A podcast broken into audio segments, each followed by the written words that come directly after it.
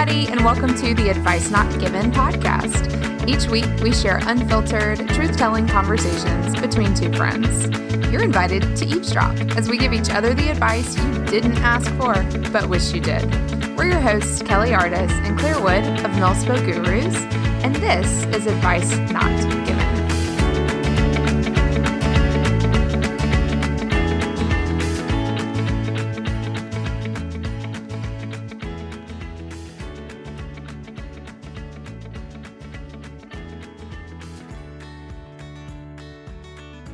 everybody, and welcome back to this episode of the Advice Not Given podcast. We've been waiting a long time for this episode, and in the words of David, it's our turn to take a selfish. We're going to talk about something we want to talk about today, and that is Schitt's Creek. And so, we want to give you a fair warning if you have not seen the show or if you're on your way through it and haven't finished, there will be spoilers. Let me repeat that there will be spoilers. We're talking about the series as a whole, and really, we want to take a look at it from the angle of how do we see an overlay of military life within the context of the show Schitt's Creek with the characters, with the places, with the events. And so we just decided we're going to go for it. And again, it keeps us out of talking about other things right now that are extremely heated and extremely uh, draining. So this is another effort uh, on our part to just bring some fun and um, just something we wanted to talk about. So, Kelly, I thoughts? I love this show so much. I'm so sad it's over. And I think it's going to be one of those that I go back to over and over again and binge and just have it on as white noise in the background. First of all, the writing is hysterical. Like it is one of the best written shows I've seen in a very long time. So like I appreciate that. I love overlaying the characters onto people that I actually know in real life. Mm-hmm.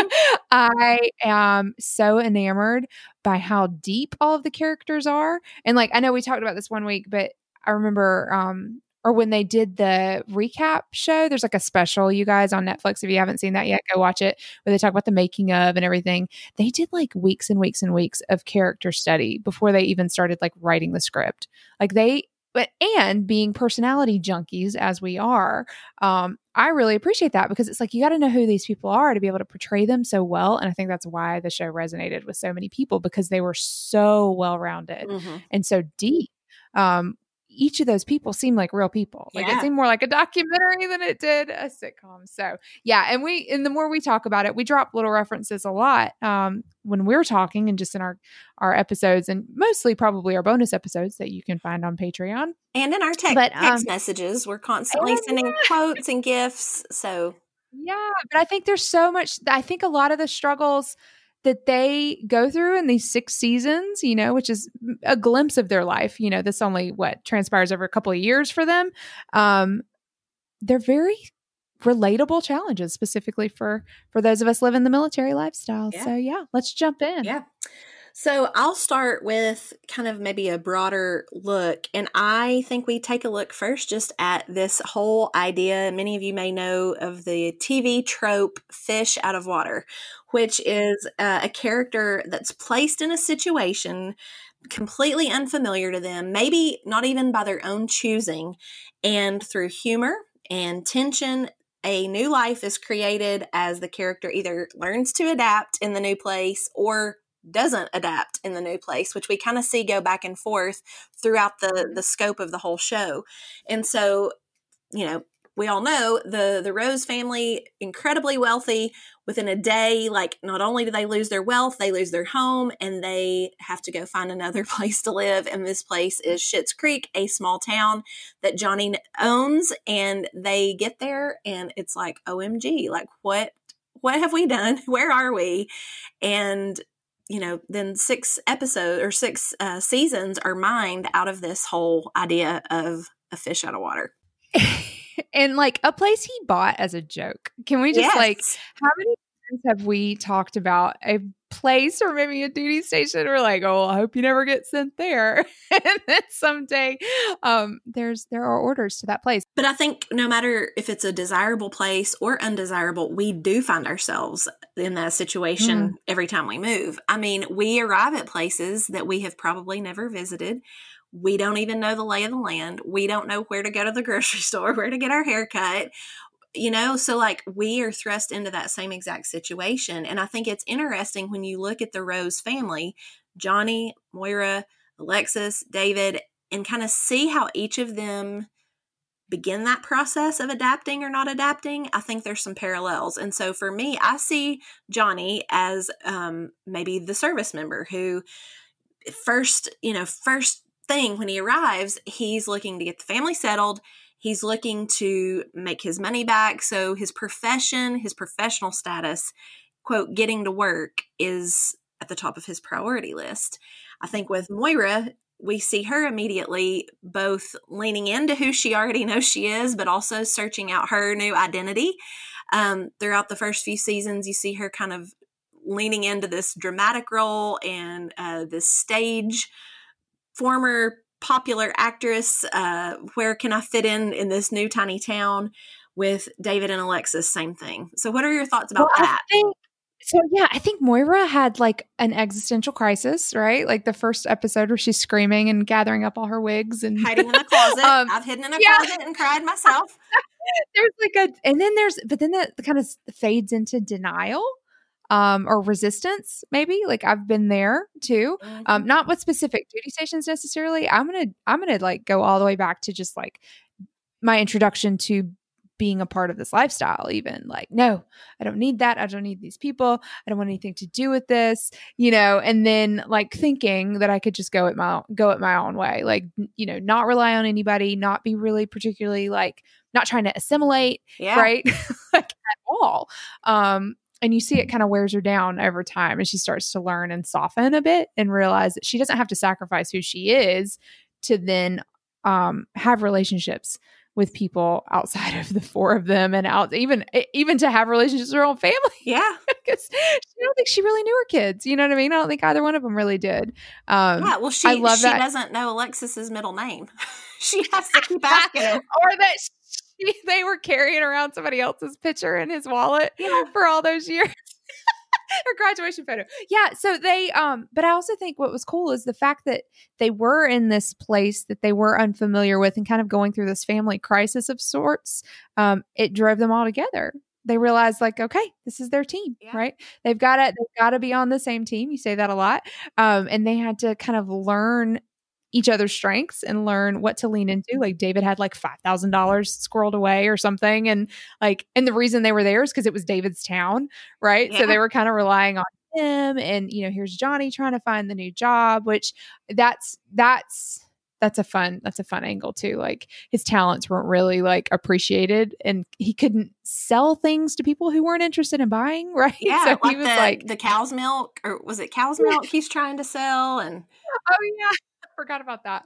Um, but his own struggle to keep and maintain maybe his trajectory and how all consuming that is and can be for service members specifically, um, especially when the family's relying on you. Yeah. You know. Well, I was going to say, uh, I feel about Johnny that he actually, you see him as this trying to be calming presence and trying to be optimistic for the family and like, all right, guys, like he he seems to be the level headed cheerleader. And I know in our family, when we're mm-hmm. new in a mm-hmm. place yeah. i feel like ryan and maybe it's the responsibility he feels because it's quote his job that brought us to all these new places but yep. he's definitely our family like guys let's let's go out find us a new restaurant like let's try to like make the best of this and you know rally the team yeah. rally the troops the family troops and i definitely see that in johnny's personality yeah, I I like Moira too as the the typical spouse because she was an accomplished actress. I mean, mm-hmm. soap operas, but still accomplished and well known um, and like successful in and of her own right,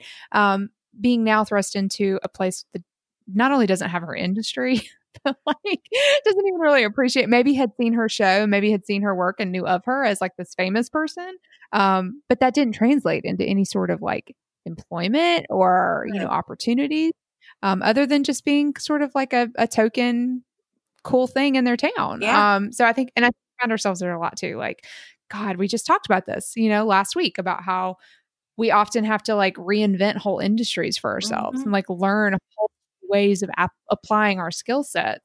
So yeah, well, kudos to her, man. And maybe to push back just a tiny bit on your idea of whole new industries. If you think about it, though, Moira really does. She, she stays within her industry eventually, but she's finding and kind of finding the pockets. Like she goes to Jocelyn's class and tries to help with, uh, you know, a dramatic oh drug drug awareness message and get the kids to act. And then the town, uh, what what was the play cabaret that they did? She's like coaching that, and then the singing group of all the ladies that meet at the town hall. And then she eventually does resurrect her career with the Crows movie. So it's like you, don't forget about the wine endorsement, yes, the commercial for the uh, Idle Bindler wines or whatever. Yeah. Oh, that was the outtakes of her saying all the different names is so funny.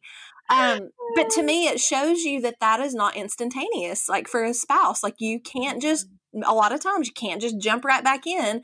You're testing and figuring out how it's going to look at each place. Speaking of jobs, and this I'll I'll leave this before we go on to another topic. I had texted you this a couple of weeks ago. I'm rewatching the show, and um, one of the early episodes, you know, everybody they all kind of feel like they're too good to be there a little bit or like mm-hmm. what nothing here is like what we're used to. And there's a scene in one of the early episodes where David goes into the front office and Stevie's looking at the newspaper and they're having this little interaction about David trying to find a job in town because he's like depressed, he needs to like get out and go do something. And so Stevie's looking at the classifieds and uh, talking to David and she says, "Hmm, let's see." Not seeing anything here in art curating or trend forecasting. That's weird, she says sarcastically. She says, Do you have any other skills or areas of expertise? David says, This is my favorite. Uh, I've been told I have really good taste. so I said that's literally every military spouse jo- uh, job hunting at every new duty station. Like, no matter what your skill set is, it's like you feel like you don't fit. And I'm I'm walking through yeah. that right now totally. So yeah, maybe if yeah, I the interview, I'll I'll if they ask me for other skills, I'll say I've been told I have really good taste. Turn forecasting. That's a great thing to know how to do.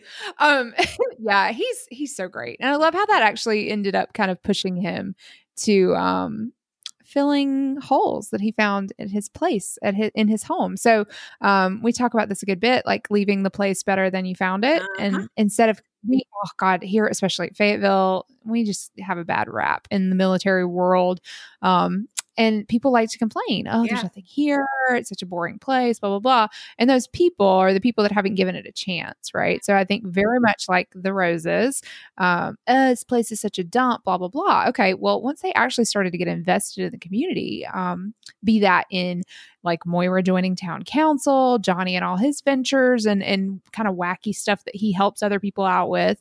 Um, David specifically becoming an entrepreneur and opening the apothecary, like all of these things they did not only because they thought it was needed, you know, and they wanted to kind of elevate the status of the town, maybe, or the experience of living in the town. Um, but also because it was stuff that they could bring to the community, right? Yeah. So regardless of whether they stay or not, they still left those imprints on the town and yeah. kind of created their own so that they could stop complaining. Yeah. right? Even with David before, before the apothecary, you know, he kind of stumbles into the blouse barn and ends up kind of taking over the merchandising and the the setup yeah. of the store and goes to bat and even alexis like jumps in as like the fake attorney like they go to bat for the store owner and get yeah. her what she earned or what she is due financially but then that mm-hmm. gives him mm-hmm. kind of the seed money to go and that's be, right. Be prosperous. Right. So again, my my big takeaway is that it takes time. Like it all takes mm-hmm. time to see like where you fit in, whether that's with relationships, with finding your way physically around town, with finding who you are in this new place. So I just love that. Let's talk a little bit about Alexis. We haven't brought her up. Mm-hmm. What do mm-hmm. you think her corollaries Alexis. are? Oh, Alexis had, I think, one of the coolest sort of evolutions. Mm-hmm. Like she grew, right? Like I feel like she's the one that had the most, like, most improved uh, character in the show because she got there and was just kind of adrift, right? Mm-hmm. She kept, mm-hmm. she had this fantasy of someone rescuing her the whole time, right? right. Like, oh, Stavros or whoever was going to pick her up on his jet and like I'm out of here. Right. Like she, I feel like she almost always had a, a, go bag, like a bag packed and ready to just like yeah. go. Um, we can well, talk and about even the little group of her friends that were like social influencers and they came to visit. I think that was a turning point for her Yeah, though, because I think she finally realized, like, hmm, y'all are not cool. Like, this is not, I can't believe I was into this. I can't believe I hung out with you people. Like, this is where I live now. I don't have an escape. I don't have the luxury of like looking down at people any longer. Um, so Yeah. I'm going to figure out how to make this work. Mhm. Um, I thought she she got closer with her parents. I think for the most part, she had kind of uh, discounted her family and not really been that. I mean, all four of them, right? They all kind of like sort of focused in on each other and became so that's what that was probably my favorite part of the show is just how close they became as a family Mhm. um not even necessarily because they had to but because that's what they had that's all they had left yeah. was just themselves there was no money there was no fame there was no travel you know it was just them um but she went from you know kind of airheaded and ditzy to okay well i'm gonna actually go back and get my ged or graduate from high school because i never did never thought it was important and now i want to learn things you know and do things the right way um, and be taken seriously and uh, care for people and do good things for people which she didn't have any of that before so yeah i don't know And stand on her own two feet financially. Oh. One thing that I thought, yeah, that's a huge one. Um, one thing that I thought was cool about her too is like she was willing. She started towards the end specifically. She's she started to learn how to like ignore that urge to leave and escape.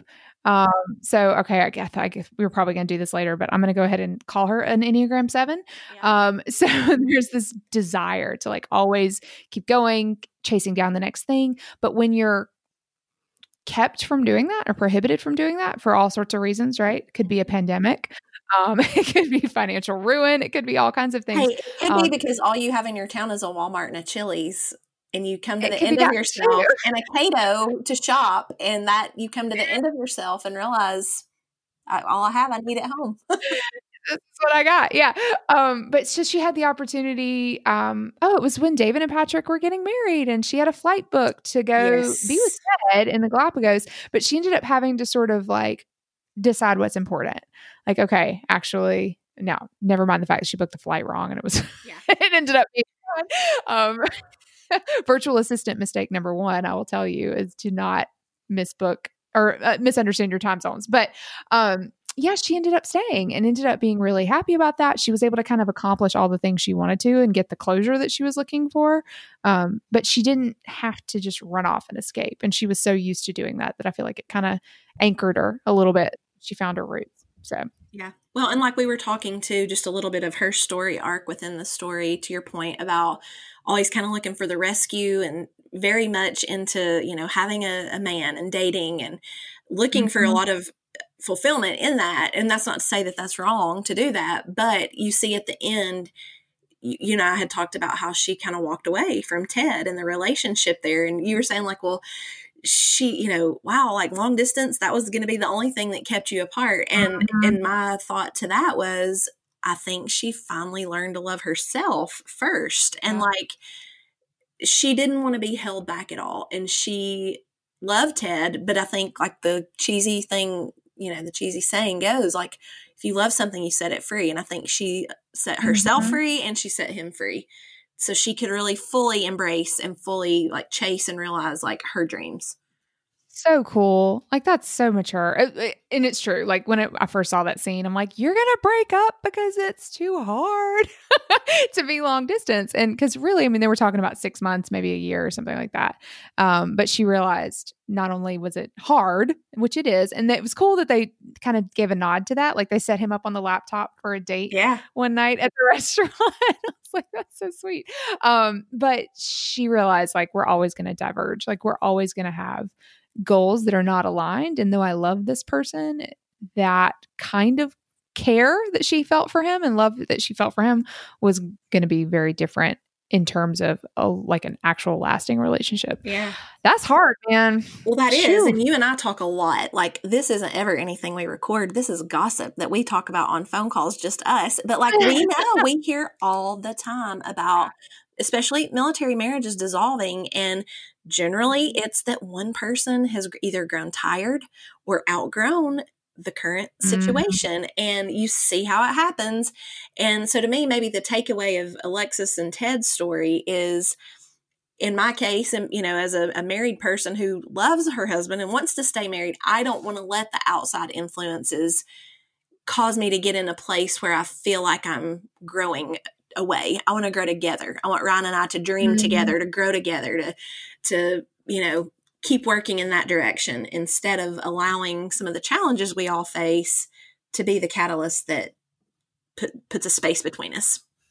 So that's often like a really hot topic. Um, I know in our circles, because especially when you get down to talking about geographic bacheloring mm-hmm. or geobaching, um, there are two very kind of sturdy camps of, right. or of thought. Like some people really like, uh, let's just say you go in a Facebook group and say, I'm considering, you know, staying while my spouse goes on the next, you know, duty station. I don't want to go. My job is here, right. whatever the reasons. Um, and then people will like, I, I mean, there's a lot of like there's some hate that will come your way. Like some people will be like, well, then you might as well go ahead and file for a divorce. And then there are people that are very much like the only way to stay happy in a marriage is to maintain your independence mm-hmm. and keep pursuing your dreams. So it's a really, really hard thing to navigate, especially in a space where there's not a lot of room for two opinions and, and yeah. sort of ideas. And like evaluating your own specific relationship. There is no playbook. Right. You know what I mean? Like some people that works for, some people prioritize different things. Um, but I again with this with Alexis, I mean, clearly they were just dating. Like well, I guess they had been engaged and then weren't oh maybe not, but they weren't actually married. Um, and I, I think that they both took the time to sort of um evaluate themselves, the relationship, the potential future that they had, and came to the realization that because they loved each other, yeah. they would let each other go. Yeah. So, yeah, and I guess uh, it was sweet, and their ending was very, definitely very bittersweet. But I just always felt like it was a more of a relationship of convenience for her than it sure. was yeah. just passion and like can't live without right. it. So it, it right. resolved maybe right. as it should have. Um, I think so. Yeah. Oh, it was such a good scene too. Yeah. God, I, I know. I know. Hey, friend. Quick break to tell you about a few things that we have going on for the fall season. We've been talking and we want to hang out with you. we're going to introduce a new monthly hangout open to our lovely supporters on Patreon, and we're calling it Group Therapy. Asterisk. We are not therapists. It is not actual group therapy. We just thought it was a fun play. Uh, and we don't know about you guys, but we need it. So once a month, we're going to host a Skype hangout, but you can join us face to face. And to kick us off, we'll do an Enneagram, and ask us anything, uh, parenting maybe. We'll talk about homeschooling, pick Claire's brain on that, uh, and really just whatever you guys are into and what you're thinking about. So we're also thinking of a book club. So if those things are interesting to you, check us out, patreon.com slash Gurus for more. Also, we have revamped the Becoming Your Own Guru e course. If you are a new follower of the podcast, we encourage you to check that out. It is an awesome tool and resource if you are interested in learning more about the Enneagram, but mostly more about the Enneagram as it pertains to military spouse life, challenges, triumphs, all of that. So we actually combined kind of our years of experience and pumped it all through an Enneagram filter so you can learn more about your type, what your type might look like, and the different stressors and environments that we find ourselves in, and how to navigate transitions effectively. So that you can find on milspogurus.com slash ecourse. So I went ahead and dropped Alexis's Enneagram. Claire, what do you think? Um, what do you think about some of the other characters? What do you think? Uh, I'm going to ask you, David. Okay. Let's talk about David. Let's talk about type. David. Yes. So after us kind of debating and then using some other sites online, I am going to go six. David definitely mm-hmm. has a mm-hmm. six tendency. Um, just at face value, I feel like he is very anxious and like tightly wound, which I can relate to on many levels. Um, I think mm-hmm. he is naturally untrusting of people before he he will love you and he will be loyal to the end. I mean, look at Stevie and Patrick. Like he does not have a wide breadth of friends, but the people he has as friends, he is like all in, committed, um, yep. loyal to a fault maybe sometimes, but it takes him a while to get there. Like the the level of distrust at the beginning is super high. Um, oh, yeah. I think that David is community minded, like a six. I think he once he gets his apothecary yeah. off the ground, like you see. Well, that was his space. Yeah, he made that for the community. Yeah. Like he wanted people to gather and have finer have things. Alcohol, have alcohol, but not it's not a bar, and have coffee, but it's not a coffee shop. Yeah. like, but you know, I just want to be able to have people like convene and Mm-hmm. enjoy. Such a six, right? Like you want to be the, you want to create the ambiance for the people that you want to have around. So yeah, I think he's a six, and I think we both could see him leaning into some seven wing at times, but also some five Sure. five wings, which is Yeah. true of a lot of sixes planted firmly in the head triad. So Mhm. Yeah, I saw him typed often online as a four, but y'all don't fall into the trap of just because they're like kind of gothy, maybe, or like Mhm. artistic. That's like all fours because it's certainly not the case. Um, I don't. I think his drive for community is stronger than his drive to be unique or perceived as yeah, unique. let's So- do Johnny and then Moira, and then we'll do minor characters after that.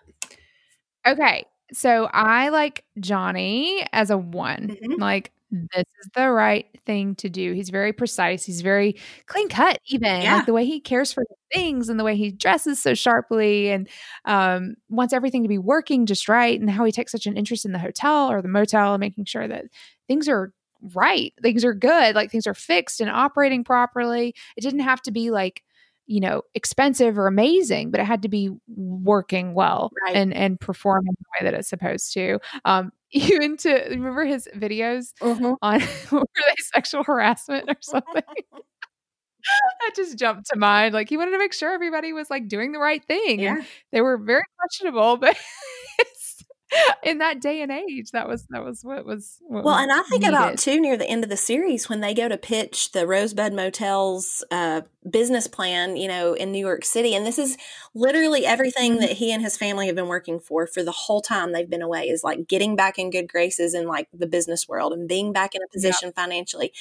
And to me, the fact that he is so principled is what allows him to stand up for. He's not going to let them at this company they go to, the startup company or whatever. He stands up for his people that he you know like he stands up for what's true and what's good and what's right which is so a one I love that. Yeah, counter to what one might think would be a three because he was so successful previously. But yeah, I'm with you. I think one for sure. Yeah. Um, okay, I'm gonna go Moira. So Moira, I I see both. So I'm curious to hear where you think you lean. Um, I think just she screams four, but I think she's either a four with a three wing or a three with a four wing. So I can't. The, the three with the four wing is called. I think it's called the entertainer. So that one kind of fits this like avant garde, no apologies. Here I am, flair for the dramatic. Like I always joke and say that um I have her in my head, like she's in my Yeah. brain, and like because I'm I don't put out a ton of emotion always. Like she's in there though, screaming. you know what I mean? Like I have a Moira like reacting to things. So maybe that puts her at a four because that's closer to me. But um well let me Oh read you my something that i found this is on typology central and it's talking about the differences between a three wing four and a four wing three so listen to this and you see which one you think sounds like moira a three wing four is more assertive but less individualistic when making decisions they will watch the way the wind blows especially if the person is a social variant However, a four wing three is less assertive, more moody and withdrawn, but more independent and individualistic in self expression. it's a four wing three. Yeah, Yeah. that's what I think too. Yeah. So I've I just cracked a book and it says the four wing three is the aristocrat. Yes, that Um, is so her. Right. So like the creativity, there's ambition, but the ambition isn't like a typical like a three is just ambition for the sake of it, right? Right. It's for an audience. Yeah. And that's where I Yeah. would say Mar- Moira, bleh, Moira falls in her motivation. She's not motivated to get the accolade and the achievement. She's motivated by the art. She's motivated by the fulfill- Mm. personal fulfillment and the individualism, I think. She gave that whole spiel to the director of the Crows movie who was like, This is garbage. I'm just doing this because I want a yacht. Right. You know, and she was like, No, you need to take pride and this is your work. You have an opportunity here. Like, ah, yeah, for sure. Okay, settled. Four wing three. Yeah. And let's can we just take a little side tangent deep dive on Moira's Mhm. style and her wigs? And I feel like you and I had had shared this a little bit. Like that's one thing I love about her. And if we're putting this back on like a military lens or whatever, she the place that Moira lives does not define her. She is Mm. her own person and she does not dress or style herself to fit the locale of where she's living. She is who she is, and she is a very flamboyant and uh, aggressive dresser. I think with her Yeah. tall Aggressive, boots and crazy wigs and makeup and heavy jewelry and um, but I love her for it and I feel like she just doesn't care like she cares so much that she doesn't care like she is gonna do Moira and It's yeah. can like it It's or like leave it own- It's her own expression. And people even call her out on it and she doesn't even pay any notice. Yeah. Like it doesn't even register. yeah Like why why would I dress any differently just because I'm here? you all can appreciate me. so how do the rest of us that are not fours learn to lean into that you know Mm, I think it's an appreciation. It is um admiring the individuality of each person. Kelly, how much do you dare me, or what would you give me if I put on a wig and a funky black and white outfit, bright lipstick, dark nail polish, and I say go through, walk through the PX on post dressed as Moira? I would give you my undying love and affection, but only if you Instagram lived it on our story. Well, I would need to have like one of my kids come and like video, like to have my phone of like all the interact or reactions I might get. I mean, half the time people probably wouldn't even care or notice, or if they did, they're like very you do you, you know. yeah. But talk about fish out of water. I mean, really. And way to attract. You know, here's like own it, right? Like it's like so she's a mood. She's not just like a style. She's a like whole she's mood. a whole yeah. Whole mood and she owns it and she gives nobody any time of day for thinking anything other than like wow about Yeah. her you know what i mean so like i yeah do it girl listen saturday's halloween though we're recording this before uh halloween Mm-hmm. and i've thought seriously about just getting a nice little black bob wig Mhm. putting on some lipstick and calling it a costume just be like i today am moira so I may do it. I have. We have a whole thing of like cast off ha- Halloween costumes. I have a huge um, wig collection from our Napoleon Dynamite, and Yeah. my youngest Kate was Cleopatra a few years ago. So I have a little straight Oh, black hair, straight bangs, long, you know, and I have a ton of black and white. So do it. Yeah, I do too. That's what's so funny. I look in my closet. I was like, I could wear anything yeah. and just need the wig. so, Well, I'm gonna I'm gonna go through a few more characters and let's just do rapid fire enneagram number. We won't go too deep into that, and then I do want us to wrap up with like a little talk about just the meaning of how the story and the show ended and how we can what we can take away from that. So I'll start with Stevie. What do you give Stevie's enneagram number? she's a five. Yep, Stevie's a five. Yeah. Um, I'll go Ronnie. I think Ronnie is an eight. She's got that Mhm. challenger, assertive nature. Patrick. hmm I think nine. Okay. Something I read online said he's a two, that he's very much that helper and I might like that more actually. Um, just that he's so like able to kind of bring this even keeledness to David, like the way that he can kind of tone him down a little, talk him off the ledges okay. that he so frequently finds himself in. Uh, but now that you say two, I might actually be persuaded. Okay, Ted. Ted. Um I like him as a two, but he's a male two, So those are you know, it's tricky. Like we don't see that often. Um, or he's just Canadian, right? Like apparently those dudes are very nice Yeah. and super helpful. But yeah, I like him Could for be. two, mm, maybe Okay. seven. Speaking of speaking of nines, I'm gonna say Twyla for a nine. I think Yeah. she definitely plays into that. Just um just sweet and kind and doesn't seem to get ruffled up by much of anything and is just such a calming neutral presence i feel like in town uh, at the cafe tropical every time you know she's just consistent and i love that about her uh, let's do two more let's do roland and jocelyn Jocelyn. Jocelyn? um uh, mm. Let's go. Let's see, Jocelyn. I could see mm, I'm gonna say six. okay What do you think? I was going to put her also at a nine. But again, we've talked about this before, and I can't remember, maybe it was Hamilton. And I don't mean this in a negative way, but I feel like a lot of writing, we see these characters sometimes as nines because they're not the. They're not the 3 Mhm. They're not the one right. They're not the four. They're not out there like demanding strong demanding all the attention. Yeah. so it's easy to like classify them as a nine. But I think just all we can go on is what we see of the show and how she's written. Um, but I see her in many of the same ways I see Twyla, which is very content with who she is. Um, love all of Jocelyn's beauty trips and her hair appointments, and her her hair and her little matchy matchy matchy jewelry sets and purses, and just she's actually one of my probably like my low key MVP of the show. Like I like her a lot. She's, Oh, you think so?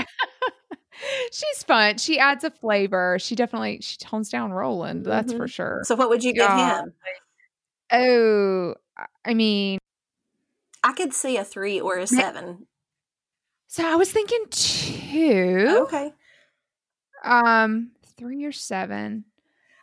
I guess I see his like um social climbing as the mayor of the town as like a very you know he kind of is the man about town, knows everybody, knows everything, or thinks he knows everything. Yeah, yeah, yeah. Okay, But- yeah, but that sitting there in between either of those two, I think could could work. Yeah. Okay. That's funny. And here I am, here I am too, like trying to put all of them in the positive outlook sort of That's triad. true. And we don't always see him in that way. Again, Canadian. Yeah. like everything's okay. That's our bias. That's our watching the show with our American bias. Our 2020 American bias. Like, No what's doubt. Canada looking like? Yeah. yeah. no doubt. Well, um, so like I said, I have watched the show through in its entirety, and I won't say I like binged it, but I did kind of watch the majority of the show like over just the course of a few weeks or months. And immediately when I finished it, I began it again because, like any good TV watcher, you only catch things after you watch shows like multiple times. Like I've done other of my favorite ensemble TV shows like The Office and Parks and Rec and New Girl. And so I was just eager to start it back. And man, that finale, it just made me feel a kind of way watching them realize and you know, that's the beauty of TV. They don't get a lot of words to like say it. They're they're showing Right. it more than they're telling it. But Mhm. you see each of the main family members have to decide what they're going to do. And they're they're Mhm. building up to that conflict in the last season, but Johnny and Moira take off. They go you know, she's going to do her thing and he's going to do his, but he's at this point, he's kind of right. He kind of decides to stay with her as she pursues Right. because he Yeah. can do his work remotely. So I love that little Yeah. nod. And then Yeah. Alexis has separated herself from Ted. She decides what specifically? Like she's just going to kind of She stays. stay in. Yeah, that's what I thought. Stays. Yeah, and then- she's got a life there that she's going to try to build, and I just love that. Yeah, and same for David. Like he has this opportunity. He and Joss, or not Jocelyn, um, Alexis, both think that they're going to go like get this cool apartment in New York City. And Mhm. David, probably more than the storyline with Alexis, you see that he really finally has this realization that everything he loves is there in Schitt's Creek. Everything he's Mhm. devoted to, Yeah. committed to, is there. And so um, that that is really awesome to me just to see that storyline play out but that it's on, to me it's only through the strength of the family bonds that have been created over the last few years or the way that this hardship has played out for their family that they all feel confident enough to go and do their own thing Mm, I love that. Yeah, I, I I think for me the takeaway is is it's okay to be happy with just okay. yeah Like, you know, like the ambition, the the grass is greener sort of mentality that I think we're a little bit conditioned to believe. Yeah. Uh, based on how transient we are. yeah Um, it's okay to s- and settling could be just settling down, not necessarily like settling. Yeah, right. so I think a lot of people would see this situation of the Rose family like, oh, they're set. No, they they have found happiness, and it doesn't have to be flashy and expensive and yeah you know crazy. they found So, contentment yeah yeah, and we we want to talk a little bit about just the motel room that became home to them and the Rosebud Motel and how that I, I've said this many times on the podcast. I think a lot of times a place like that can serve as a character in the story. And to me, Sure. that little dinky, low ceiling, dirty carpet, thin bedspread, headboards up against those nasty walls, Yeah. uh, two small closet, eat in kitchen. That was home for them. And it was Yeah. not anything like space or quality wise.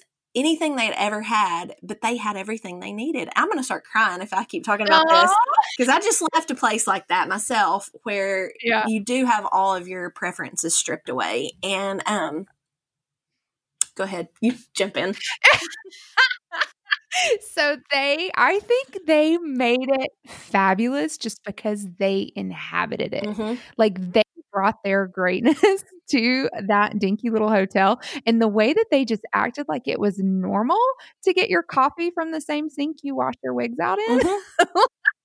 she just like sat down and drank her coffee just like she was sitting in a Ritz lobby. Yeah. You know what I mean? Like, and that made it okay. And that made it cozy. And that made it to where you were like, oh, I would stay there. No, I wouldn't. But like, because they made it so cool and they were so comfortable, they were just comfortable. They were like, you know what? We're just pretend that it's amazing. And it became amazing. Well, So and you notice they did not make a lot of physical changes to their own rooms. No. They did. I would have been Well- like, "Where's the nearest well- TJ Maxx? I can at least put a nice comforter on this bed."